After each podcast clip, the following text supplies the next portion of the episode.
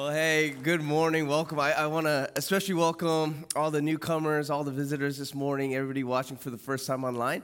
Welcome to South Bay Community Church. And uh, my name is Greg, just one of the pastors. And I want to let you know that we are in the series called What We Believe. And uh, really quick before we get into today's message, want to just acknowledge that a couple weeks ago, uh, we, we all heard as a nation that the Supreme Court uh, overturned Roe v. Wade and that was a historical, monumental decision. And later on in the service, I want to say something about that and give you something to look forward to in the weeks to come regarding that. And uh, we, we want to make sure we address it, address it biblically, and talk about it as a church. Okay, so that, that's going to come up later in the service.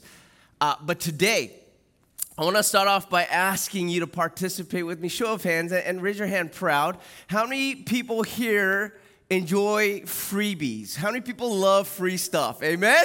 My brothers and my sisters, thank you. I like free stuff. And so once in a while, I will go onto Craigslist. I don't know if you know that Craigslist has a free section, and I'll just kind of see what's out there for free because it is true that one man's trash is another man's treasure, right? So, so I, I just want to show you some things I found in recent weeks that's up there for free I don't know if it's still there because these are pretty good deals. So here's what I found. The first thing I found is a Thermador refrigerator. Now, I don't know if you guys know about fridges, but if you've ever done research because you're doing a kitchen remodel, Thermador is top of the line. This model is like $10,000 if it's in full working condition. So you might want to jump on that. I found another very generous person. This person is giving away free yogurt cups used yogurt cups. They're used, but they assure you they've been washed. So if you need yogurt cups, maybe someone could hook up Pastor Gary to accompany his used uh, tofu containers that he eats cereal with. And then check this out somebody is giving away bees apparently they said there's a hive on the side of their house. You just have to come and get it yourself. But hey what a generous person. And so if you like freebies here you go. Literally free bees for you okay? So, so that's on, on craigslist right now. But i want to share with you this morning this lady who a few weeks ago in the news she actually came up with a really good find on craigslist. Check out what this lady found When Vicky Umodu moved into her new home in Colton, she needed furniture. So she went looking for some online. I decided to go to Craigslist. And as she scrolled through Craigslist, she found two sofas and a matching chair that someone was giving away for free. I said, oh, maybe it's a gimmick. But I just let me call them. Turns out, she said the family offering these couches had just lost a loved one. And so they were just going through the house trying to get rid of as much stuff as quickly as possible. I was so excited. So we picked it up, we brought it in. But later, as she was examining one of the cushions back at home, she felt something strange inside. I felt something. I thought what it was a heat pad.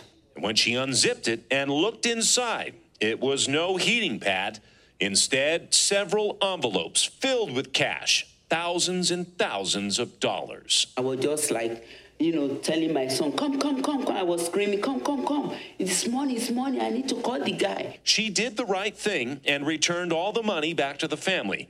We reached out to that family and they told us it was actually about $36,000. As a way to say thank you, they let Vicky keep $2,200, money she needed to buy a new refrigerator. Question is, why was that much money stuffed inside a cushion in the first place? Oh man, someone get that lady a Thermador refrigerator. Isn't that awesome? Man, so we don't know why all that money was found in the couch. They don't know why, but how amazing is it to get something for free, a free gift, only to find that inside there's even more than the grace that had already been given to you for free.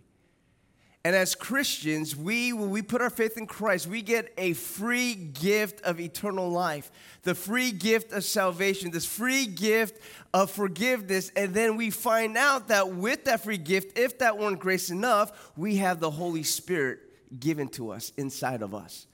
And last week, Pastor James taught us about how this Holy Spirit who is inside of us also gives us free gifts, spiritual gifts which spiritual gift in the original language has in its, in its name charis, which is grace, a free gift. And so we talked about spiritual gifts last week. I want to take you back to 1 Corinthians 12, where Pastor James took us to. And he talked about how the Holy Spirit gives us gifts according to his pleasure, according to his determination. And I want to read it to you one more time. Uh, 1 Corinthians 12, 4 through 6, if you have your Bibles or your apps. And here's what it says. Verse 4, it says, There are different kinds of gifts, but the same Spirit distributes them. That was last week. Then there are different kinds of service with those gifts, but the same Lord. And then verse 6, here's the focus for today. There are different kinds of working with those gifts, but in all of them and in everyone is the same God at work. And so today I want to show you that not only does the Holy Spirit determine what gifts He gives to each believer, but it's the Holy Spirit behind them. And it's the Holy Spirit who will determine the product of your gift, who will decide the portion of your gift, and who deserves the praise from your gifts. So before we get into that, let's stop, let's pause and pray and ask that the Holy Spirit would lead us into His Word. Let's pray. Father God, I just thank you so much for uh, what we've been learning through the series, Lord. I've been hearing just really great testimony of how you've been speaking to people specifically about your Holy Spirit, really opening up our understanding of who the God inside of us is. And I pray that today you would do it again, that you would take us deeper into the knowledge of who you are so that we can know who we are and how we are to live. So help us to take in your truth, to receive it well in our hearts, and help us to live it out according to your pleasure. And I pray that you would keep us from distraction, God, wherever we are. Protect us from the schemes of Satan and help us to really be present, whether we're physically present here in the church or maybe we're at home on the couch or wherever we're watching from. Help us to be present and in tune with what your Spirit is saying. Fill us, Lord, and we pray this in Jesus' name. Amen. Amen. So I want to encourage you if you have a journal, your notes, maybe you have an app, uh, I want to give you three truths. And here's number one. Truth number one is this the Holy Spirit determines the product of our gifts. The Holy Spirit determines the product of our gifts. So, when it comes to using your spiritual gift, whatever gift that may be, your job is not to be fruitful. Your job is to be faithful. Let me try to explain to you what I mean by that. 1 Corinthians 12, we go back to that passage. I want to read you verse 6 again. It says, There are different kinds of working, implying the working of these gifts, but in all of them and in everyone is the same God at work. In the NASB version, it says there are a variety of effects with these gifts, but the same God who works all things in all persons. And so the emphasis here is that with your gifts and, and the working of those gifts, there's going to be different kind of effects, different kind of results. There's going to be varying impact from your use of your gifts. And if the Holy Spirit is the one who put that gift in you and who is the power behind that gift, then we also have to acknowledge that it's the Holy Spirit who's going to determine the product of your gift. The Holy Spirit's job. So your job is faithfulness. He's responsible for fruitfulness, the fruitfulness of your faithfulness. So I, I want to ask you this question What makes an ability or a talent or a gift a spiritual gift? How do we know if it's a spiritual gift? Well, one is probably mentioned in the Bible, but also I want to emphasize that it's not so much about what's being performed as much as it is about what is being produced. It's not so much about performance, it's, it's what is the Spirit producing. And if the Holy Spirit takes something that you do and time and time and time again, the Spirit produces changed lives, repentance from sin, a deeper love for Jesus, a greater commitment to the Great Commission, hope for the weary, encouragement for, for the lost. Those things are spiritual fruit that's being produced through what you do. And that and that we know it's not merely just a talent or a skill or an ability, but it truly is a gift with a spiritual purpose. It is spiritual. And that's how we know it's a spiritual gift. There are great influences in this world, and you know this. who influence many people and have flocks of people following them, but not all of them are leading people closer to Jesus. There are great uh, philanthropists, a lot of good doers in this world, but not all are doing good for the glory of God. There are a lot of really cool people who, who will tweet out great sayings, quotes, wise quotes every day on, on their Twitter account, but not all are imparting heavenly wisdom from God. So, once again, it's not how well you perform that makes a gift a spiritual gift. It's what is the Spirit producing through that. And it's what the Spirit decides to produce through it that makes it spiritual. I'll never forget the first sermon I ever preached in my life. It was to the youth group at my church, and I've never done this before. And so I put together this message, and I'm telling you, I had so much fun preaching that first message. I, I mean, I, I, loved it. It was a blast. Like, I, I, felt like, you know, really engaged with the, the youth. I felt like they were tracking. I felt like we laughed, we learned together. It seemed like the message really landed and was connecting with their hearts. Couldn't wait to do it again. Even more unforgettable than my first sermon I ever preached was the second sermon I ever preached. And it was so unforgettable because it was so miserable. It was terrible. Like, I'll never forget, as much as I try to blot it out of my memory, I can't forget it because it was that bad.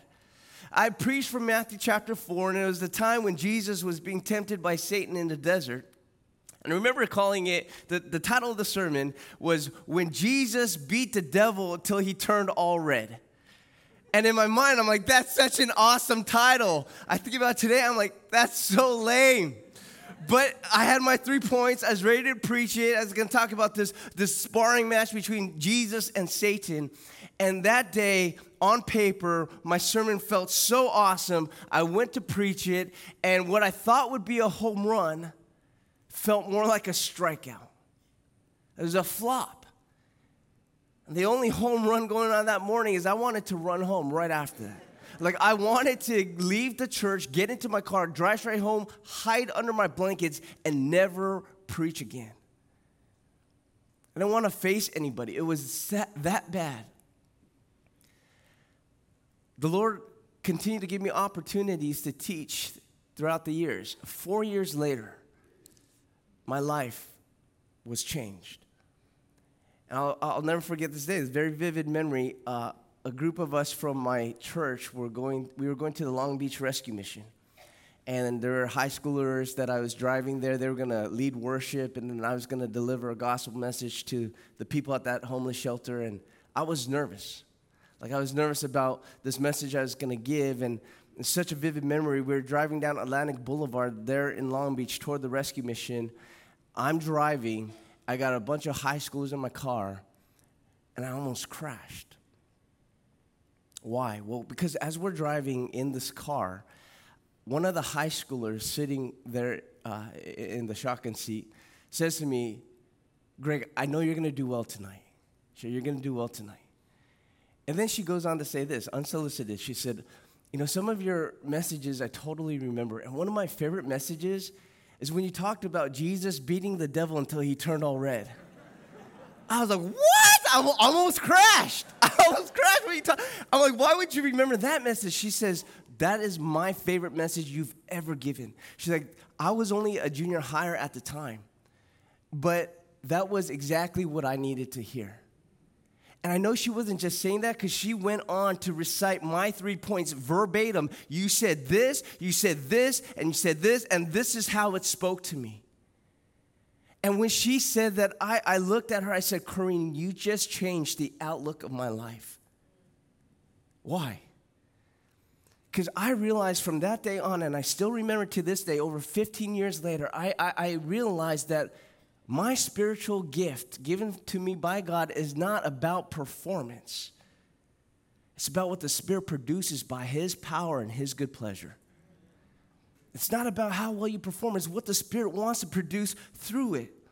And I love that, pa- you know, not Pastor Paul, the Apostle Paul, he, he affirms this truth. He had spiritual gifts. And among his gifts were, were for sure teaching and preaching.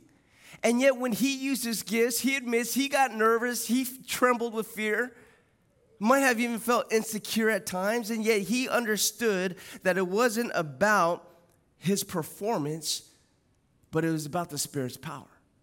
And here's what he says in 1 Corinthians 2 to the Corinthian church, who he preached the gospel to. He said this in verse 3 through 5. He says, I came to you, Corinthians, in weakness, with great fear and trembling. My message and my preaching were not with wise and persuasive words, but with a demonstration of the Spirit's power, so that your faith might not rest on human wisdom, but on God's power. Believe it or not, church, your job is not to be fruitful. Your job is to be faithful. Does fruitfulness matter? Absolutely. Yet, God will take care of the fruitfulness based on your faithfulness according to His power and His pleasure. For the Holy Spirit determines the product of your gifts. He determines the product of your gifts. Here's truth number two, if you would write this down in your notes. He also determines and decides the portion of our gifts. So not only does He determine the product, the Holy Spirit decides the portion of your gifts. He's going to tell you what, what he's giving you, whether it's generosity or service or helping or administration or teaching or leading. And yet he's also going to decide how much of that gift he wants to give you. And I pray that this truth sets people free today right? Because in the age of social comparison, we're always comparing ourselves to other people, and sometimes we could get down and depressed when we compare ourselves to other people, or even puffed up and proud because of how we compare to other people, I pray that this truth will set us free. Turn with me to Matthew 25. And I want to revisit this parable that Pastor James shared with us last week. In Matthew 25, Jesus shares a spiritual truth through this story. And let me remind you in verse 14 and 15, it says this For it will be like a man going on a journey who called his servants and entrusted to them his property. To one he gave five talents, to another two talents, and to another one talent, to each one according to his ability. Then he went away. And so, here in this context, there's a guy with five talents, a guy whom he gives two talents, and a guy who he gives one talent. And you have to know that a talent in this story is a form of currency, it's like money. For us, in our modern day language, a talent we understand to be like a gift, a skill, or an ability, right? But if you actually trace the origins of our word talent, the etymology of that will take you back to Matthew 25, this story. So we have some overlapping themes and ideas. And I want to share with you one of those ideas that has truly set me free and has significantly impacted my mental health. And I pray that it does the same for you. And it's this, this truth right here that the master is not more pleased with one particular servant because he has a greater portion than the servants with lesser por- portions. Like, wh- why would he be more pleased with one and not the others when he's the one who decided how much he was giving each? Why would he penalize this guy for not having as much as this guy when he's the one who gave him that much? That's just illogical. That doesn't make any sense. But let's not go on logic, let's go on the text. What does the text say? And you'll see that the master's praise for the guy who is faithful with five is the exact same praise for the guy who is faithful with two. Let me show you that. So we go to verse 20 and 21.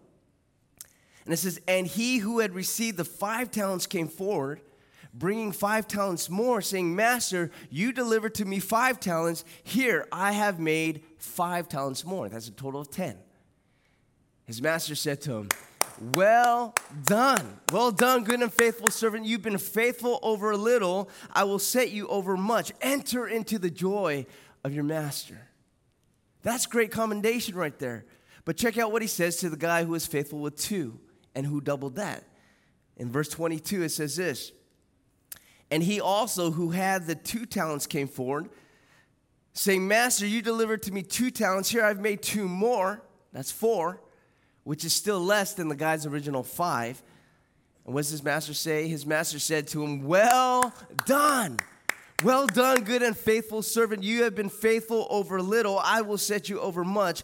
Enter into the joy of your master. Same exact praise.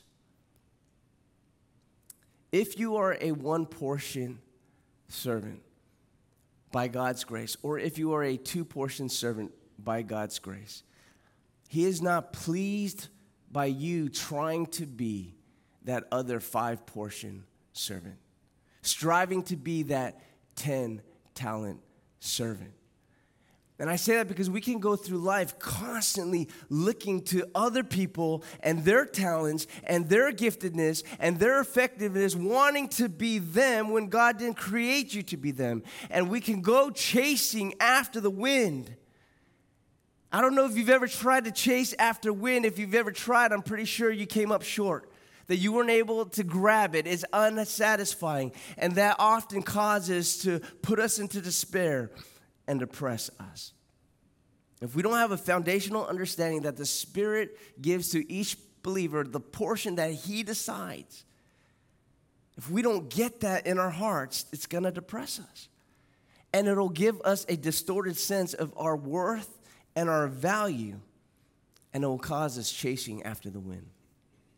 By the way, I wanna mention that when we talk about talents and portions, it's not only talking about looking at people who have more gifts, individual gifts, like this guy has five gifts and I only have two, but sometimes we're talking about portion. So God could give one person one gift and another person the same gift and give varying portions, right? For example, he, he, he, he could give you, he could give you the gift of leadership and he could give you the gift of leadership, right? But maybe he gives one person a greater capacity maybe even a greater platform. So maybe you're going to lead 100,000 people in your lifetime, and you're going to do that well, and you're going to do that effectively, and maybe you're only going to lead a small group of 10 people. And yet you do that well, very effectively, better than you would leading 100,000 people. Same gift, but different portion of that same gift. And there will be times when some of us will desperately want to be that person who has the 10 portion or the 10 talents. And it feels like when we compare ourselves, God has given us a lesser portion. And there will be this complaint, this despair, this dissatisfaction in our hearts. And I want to warn you because at the core, that just might be a sinful dissatisfaction with God's grace, and an unhealthy obsession with self gain. Be aware that in your heart might be a sinful dissatisfaction with God's grace and a toxic obsession with self gain. In my early 20s, I remember very clearly the words a lady in my church uh, said to me as early 20s, and she said, Greg, one day you're going to become the Chinese Billy Graham. And I was like, what?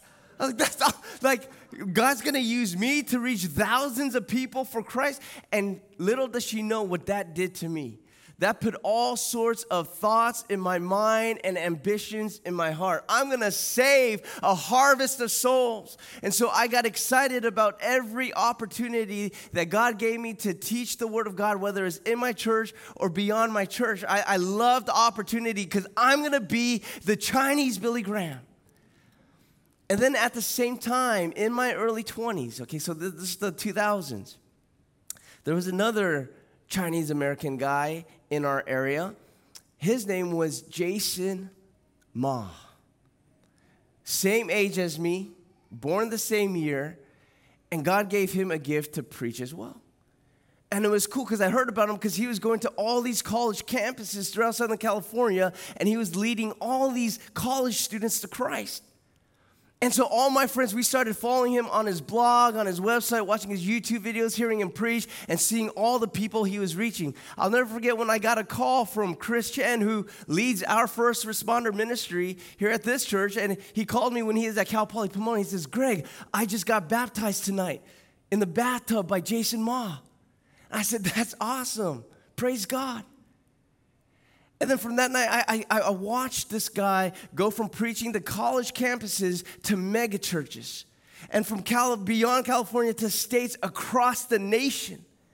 And then not only was he preaching to people across the nation, he was going international. He's preaching in countries in Asia, holding these huge gospel crusades with big time pastors.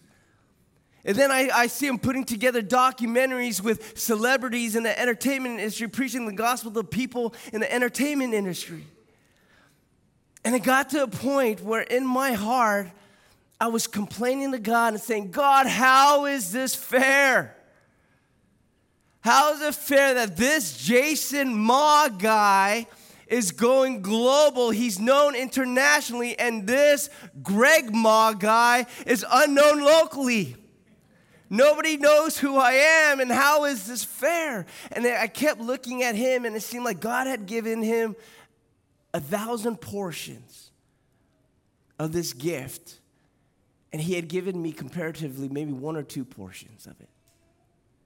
I would go to his Facebook at the time, uh, and I would see uh, what's going on. And, and he maxed out the number of friends you could have on Facebook. Facebook allowed you to have 5,000 friends. Well, he maxed that out, so they opened up a public figure page for him. He had 100,000 followers on that.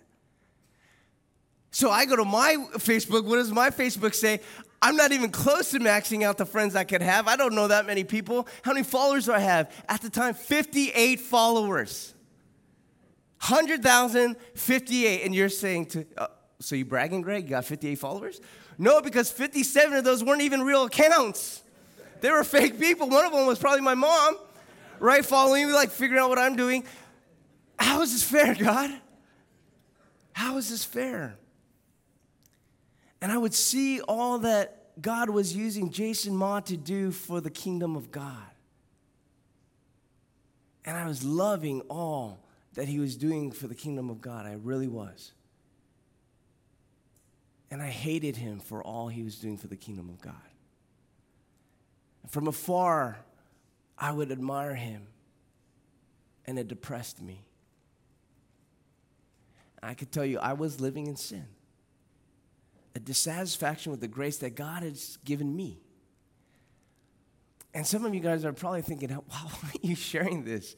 Like, we feel embarrassed for you. No, please don't don't feel embarrassed for me. I, I, I, can say this with confidence and without any shame. Why? Because I believe that the Lord has set me free by His truth, and I'm realizing that my worth is not tied to my works. I, I, I could say I was a little bit envious. To be honest, I, I had been burning with jealousy. But the reason I feel like I can honestly share this is because I have come to realize that the Master has given me the portion that He has decided to give me according to His good pleasure. And my worth and my value is not determined by how much I do. And so I need to stop comparing myself and complaining about the guy or the girl or the other servant or that other Christian or that, other ministry or that other church who has such a great portion, and I need to just start being faithful with the portion that God has given me. And I want to challenge you to do the same too. Pastor Wayne Cordeiro says this, and I think there's a lot of wisdom in this. He says that God will not hold us accountable for how much we have done, but for how much we have done with what He has given us to do. God, isn't that good? God is not going to hold us accountable for how much we have done, but for how much we have done of what He's given us to do. It's kind of like if I go to my son Evan and I say, Evan, here's your job. I want you to take care of your little sister, look out for her. And he goes and he for the, next year he goes out and finds 24 people with, with little sisters and he takes care of all their little sisters and he protects them and he provides for them and he feeds them and he shelters them. And he comes back to me a year later and says, Dad, I took care of 24 little sisters. You proud of me? Are you pleased? What would I say as his father? I'd say, Evan, but did you take care of your little sister? That's what I asked you to do. Did you take care of your little sister? Has she been protected and provided for? God is not pleased with how much we do, but how faithful are we with what He's given us to do? And if the Holy Spirit gives me the ability and the, the responsibility to lead 100,000 people across the nations, then I will gladly do it with the help of God and the power of His Holy Spirit.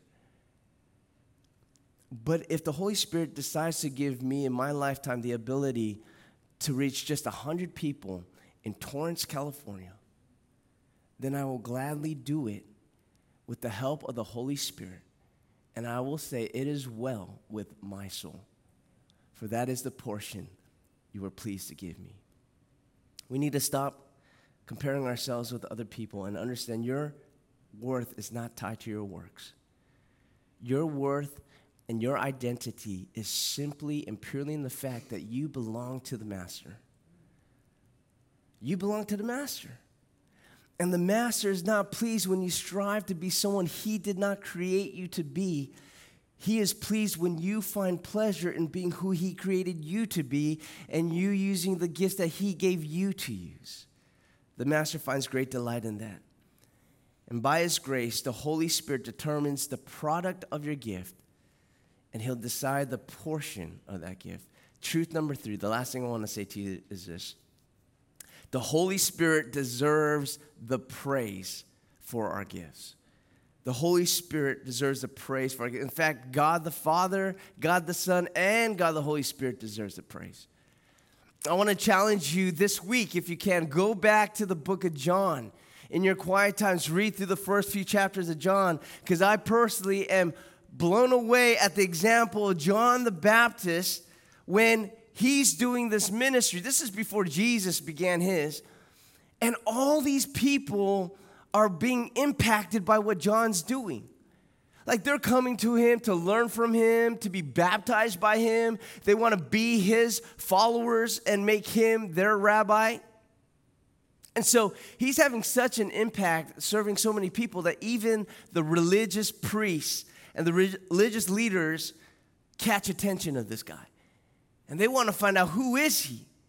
And so they send some people to investigate. Go find out who this John is. Because remember, Jesus hasn't really hit the scene yet. So they're still waiting for the Messiah. They're still waiting for a Savior. And so they're thinking, could it be this guy? And so they go to him to find out if he's the guy. And in John chapter 1, verse 20 and 21, it says this John did not fail to confess but confessed freely. He says, I am not the Messiah. I'm not the Christ. And well, they asked him, well, then who are you? Are you Elijah? He goes, No, no, I'm not. Well, are you the prophet? The prophet? He answered, No, I'm not. And so these religious leaders think he is someone great, someone really great. Are you the Messiah, the Christ, the one we're waiting to come to save us? He goes, No, no, no, no, you got the wrong guy. Well, then you got to be Elijah, the, man of God who was taken up to heaven without dying and then was promised to come back to us. He says, No, I'm not him either. Or then you got to be the prophet, the, the prophet, the one that God prophesied in Deuteronomy 29. You're the prophet, right? He goes, No, I'm not. Put yourself in John's shoes. What's it like to be John the Baptist when these high religious leaders of the Jewish religion think that you're someone higher than them from their scriptures? Even if you're not who they think you are, what does it feel like to be so revered and held up by the highest people in society? I remember when I was in high school, I was at West High right here, and at the time in the 90s, if you're at West High and you're Asian, you're Korean. There's a bunch of Koreans there. I'm Chinese, right? So, so like I, I ended up finding all these Korean friends and and I learned a lot about the Korean culture those years. I learned that in the Korean culture, there's, there's a lot of respect that you give, right? For, for, for older Koreans, you always ex- respect the elder Koreans. And for the guys, you have your hyungs, right? The, the older brothers. And I'll never forget how I learned this because early on in my freshman year, I'd be hanging out with my friends. We were hanging out at the lunch table, and this one particular day, I see my friends. All of a sudden, we go from hanging out to all of a sudden, there's panic on everybody. And, and they start whispering to each other and speaking Korean, and they start reaching in their pockets, trying to pull out whatever cash they have, and they collect all this cash. And I'm thinking, what's like, what's going on? What happened? And I look, and here come three of the senior Korean hyungs. The three senior Korean guys come up, and they're like so cool. Like they're just walking up, just like they don't even say they don't even say hi to us. They just walk up, and when they get to us, they don't say anything. They just go, mm. right? And my friends start bowing to them. My friends start bowing and giving them money. I go, what? What is this? What's going on, right? And, and then there's this little exchange in Korean, and then the, the three hyungs, they leave. And I asked my friend Phil, I go, what was that all about, right? He says, oh, they, they told us earlier that day that they were going to come. They needed some money, so to be ready for them. And he said, but those are our hyungs. And, and in our culture, if we, if we respect them and we do as they say, then they'll take good care of us. We'll be their little brothers. But then they, they're like, but if we don't respect them and do as they say, they're like, no bueno, right? That's Spanish, by the way. Uh, in, in Korean, it'd be like, no chugule, right? Like, do you want to, right? Or you want to die, right? And so, so like, we respect them. And I'm like, this is crazy. And so, like, throughout, throughout the year, there would be days when they would make the rounds and the hyungs would come over to our table. And every time this whole thing would go down, and I'm telling you, whenever those the hyungs would come, man, like the whole atmosphere changed like the vibe changed and I saw just fear come over. I mean, even me, I'm this Chinese guy. Like I don't even have to participate in this stuff. They don't expect it from me, but but fear came over me because they could end our lives. Like they could they, they could really do some damage. But as much fear came over us, I have to be honest, there was part of me that really admired these guys. Like part of me was like, man, these guys are so cool. Like, what's it like to be them where you don't even have to say anything? You just go, mm, and people bow to you and throw money at your feet. What? How cool is that, right? I mean, what's it like to be so honored and revered and respected? So I become a senior at West High. I'm a, I'm a senior, and it's like the first week of school of my senior year, and I'm walking down the halls to my class, and you know, all the freshmen come in, all the little scrubs come into the school, and I'm walking. I see these little freshmen with these big old backpacks on their back. And I'm walking down. I don't think anything of them, not looking at them. But I, I noticed that first week as I'm walking, there's these, these Korean freshman guys, and right when we're about to cross each other, they all stopped in their tracks. They all turn to me, and they all start bowing to me. I'm like, what? Why are they bowing? And then I'm like, oh, they think I'm a hyung. They think I'm Korean. And so I'm like, oh my gosh. And so I look at them in humility and I go, mm. and I, I, just keep going. Like it felt awesome. It felt so good. I'm like, yeah, boy. And like this went on for like weeks. Like every time they saw me, they, they bow and every time. Mm. And I just keep, I, I soaked it and I rode that thing out until they found out I was Chinese. and then they stopped. But it felt so good while it lasted. Even if I weren't who they thought I was, I soaked it in because I was lifted up. And I think about John the Baptist, maybe a little bit hum- more humble than I am. They come to him thinking he's someone higher than them, and he does not hesitate to confess freely. It is not what you think. I am not who you say I am. I am not the Christ. No, I am not Elijah. No, I'm not the prophet. He says, There's one who comes after me who you're, you're looking for. There's one who comes after me whose thongs I'm unworthy to untie. In other words, he said, I'm not even worthy to get down into the dirty ground and take off those dirty, smelly sandals of his dirty, callous feet. I'm not even worthy. Behold the Lamb of God. That is who you're looking for. And he spends his life and his ministries and abilities pointing people to him. And then he says the most incredible thing. I, I, bet you know this verse. You might not know the reference, but in John chapter 3, verse 30, he says, He must become greater. I must become less. I must increase. He must increase in your hearts. I must decrease in your minds. I know some of you guys wear those He is greater than I t shirts. You have that big old logo across your chest that looks like this He is greater than I across your chest. Or maybe you wear it on your hat and it goes across your forehead. John the Baptist started that brand 2,000 years ago because that covered his heart. And that was across his mind. He must become greater, and I must become less. I love how Patrick Fung of OMF puts it. He puts it like this He says, Live to be forgotten so that Christ would be remembered. Live to be forgotten so that Christ would be remembered. And I'm willing to bet that John was willing to decrease so low to the point of even becoming invisible, unseen, if I could leave Jesus on your hearts. Are you willing to live forgotten so long as Christ would be remembered? Because I'm telling you right now, if you are faithful with your gifts, you will see the Spirit of God do things that are way beyond you. Supernatural in that it's way beyond your natural ability, and people will be amazed. You might use your gift of hospitality to welcome a stranger in. And through that, you'll see their lives turned around, and they will go and welcome people into the kingdom because of how God uses them. You might use your gift of generosity to help a person in need, or maybe to help that missionary do their work. And through those people, those people are on their feet, able to pour out to multitudes of other people. You might use your gift of wisdom or compassion or mercy to walk with someone through their valley, their valley of darkness, and you're walking with them, encouraging them, praying with them, and one day you watch them go from the valley of darkness to the mountaintops. And one day you'll see them shouting for joy from the mountaintops, praising God, and some of those people are going to be shouting your name. Paul prayed for me. Regina would encourage me with scripture.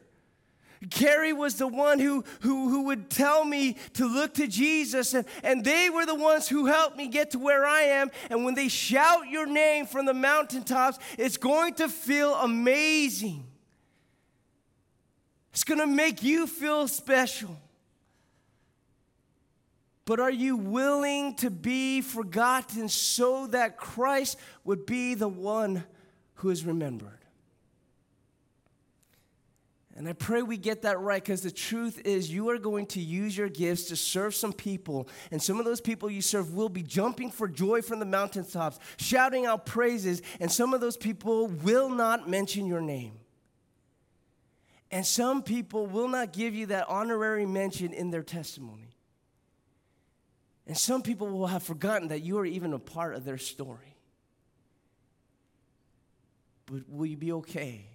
With being forgotten so as long as Christ is remembered. Because the reality, church, is that's how it's going down, isn't it?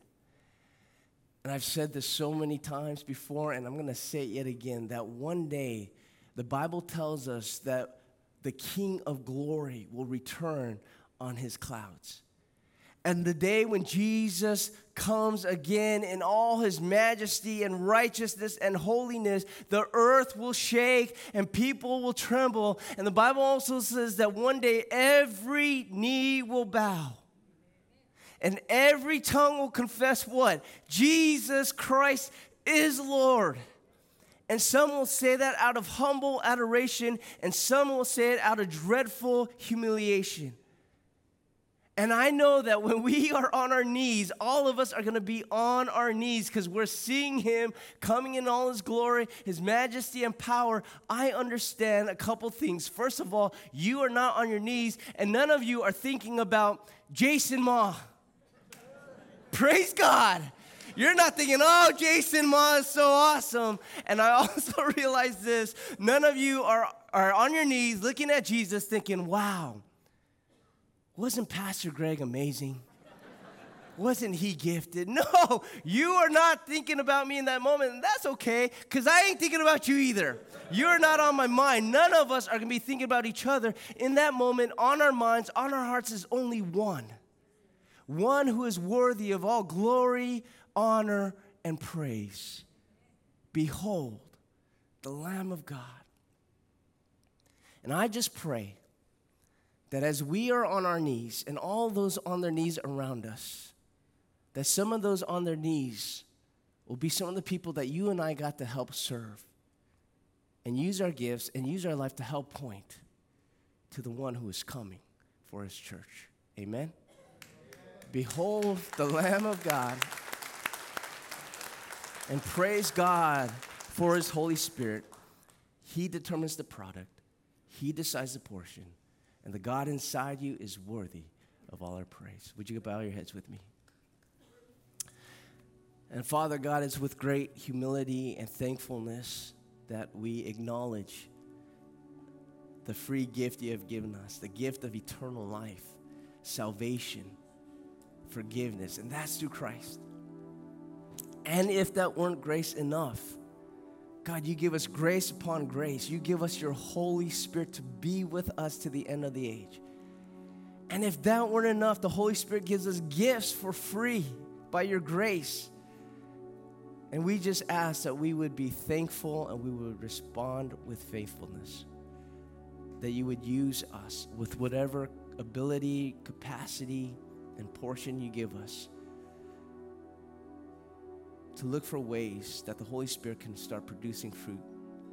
Whether it's to one person or a million people, help us to point people to Jesus. God, we praise you. And we can't wait till the day when you, the King of glory, return on clouds for your church. The day when perfection comes. And I pray that until then, we will use our gifts to faithfully point people to our King of glory.